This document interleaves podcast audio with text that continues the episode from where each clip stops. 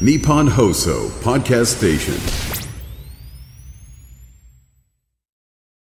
今週は東京都医師会副会長で葛西中央病院院長の整形外科医土屋昭夫さんをお迎えしまして今年4月から適用される医師の働き方改革について詳しく伺っております、えー、昨日はねあの時間外労働の上限規制というものについて伺いました。でまあ上限が規制される中で人も増えないとなるとどこかに歪みがというところで、まああの宿直などのこの夜間勤務であるとか休日というのがね、えー、お話の中で上ってまいりましたけども、この辺ってこうなんか制度的に手当てされるんですか？そうですね。その宿日直宿直日直の取り扱いがポイントになります、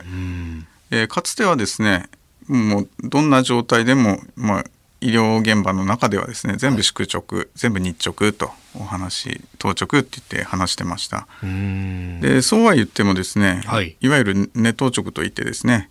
まあ、何か問題があった時だけ、えー、呼ばれて対応する、えー、いうような当直もありますし、うん、あるいはもう夜の夜救急ですね、うん、救急の患者さんをずっと診察しなきゃいけないという当直もありました。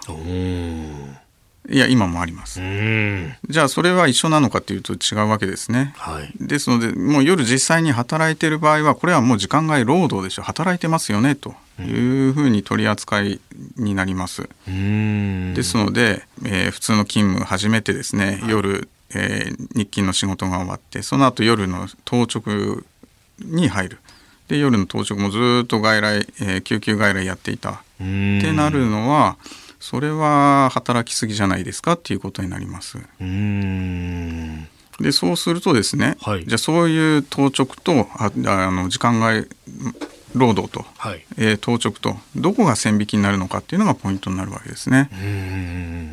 でこれ適用されるの今までお医者さんの話してましたけど、はい、看護師さんとかその辺も当然範囲内になるわけですか？そうですね。看護師さんも、えー、労働者です。ですので働き方改革の対象になっています。ただ看護師さんの場合は、はい、病院においても当番制ですね。3交代とか2交代、はい。えー、そういうので、えー、時間ちゃんと切り分けられてますので、まあ、看護師さんの場合はこのままやっていけるかなと思います。むしろお医者さんなんですね。そうですね。医師の働き方改革そこですね。医者なんですね。あと、なんか、ちらっとこう聞くのが、結構、あの、お医者さんによっては、まあ、いろんな病院で、こう、曜日ごとに勤務してたりだとか、はい、あるいはこう、メインはこの病院なんだけど、ここにこう、行ってるよとか。えー、一つの病院で勤めてる方も多くいらっしゃいますし、あるいはですね、他の病院も、えー、行ってる、えー、週に1回はあそこの病院に勤めてる、えー、っていうことはあります。えー、基本的にはですね全ての、えー、労働、えー、勤務時間をカウントしないといけないです。通算するっていうことですね。じゃあそこも含めて申告してねみたいなことになるんですか？そうですね。基本的には申告することになります。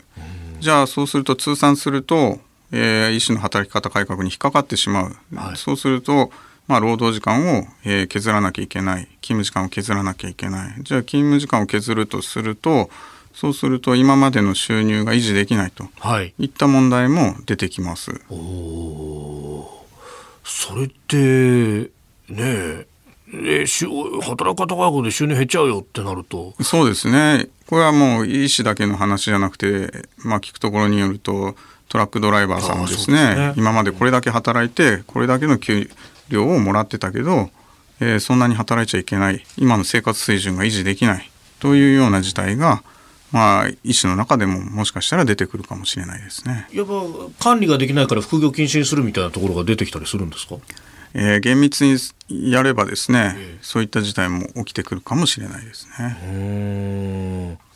えー、葛西中央病院院長土屋明夫さんでした。先生、明日もよろしくお願いします。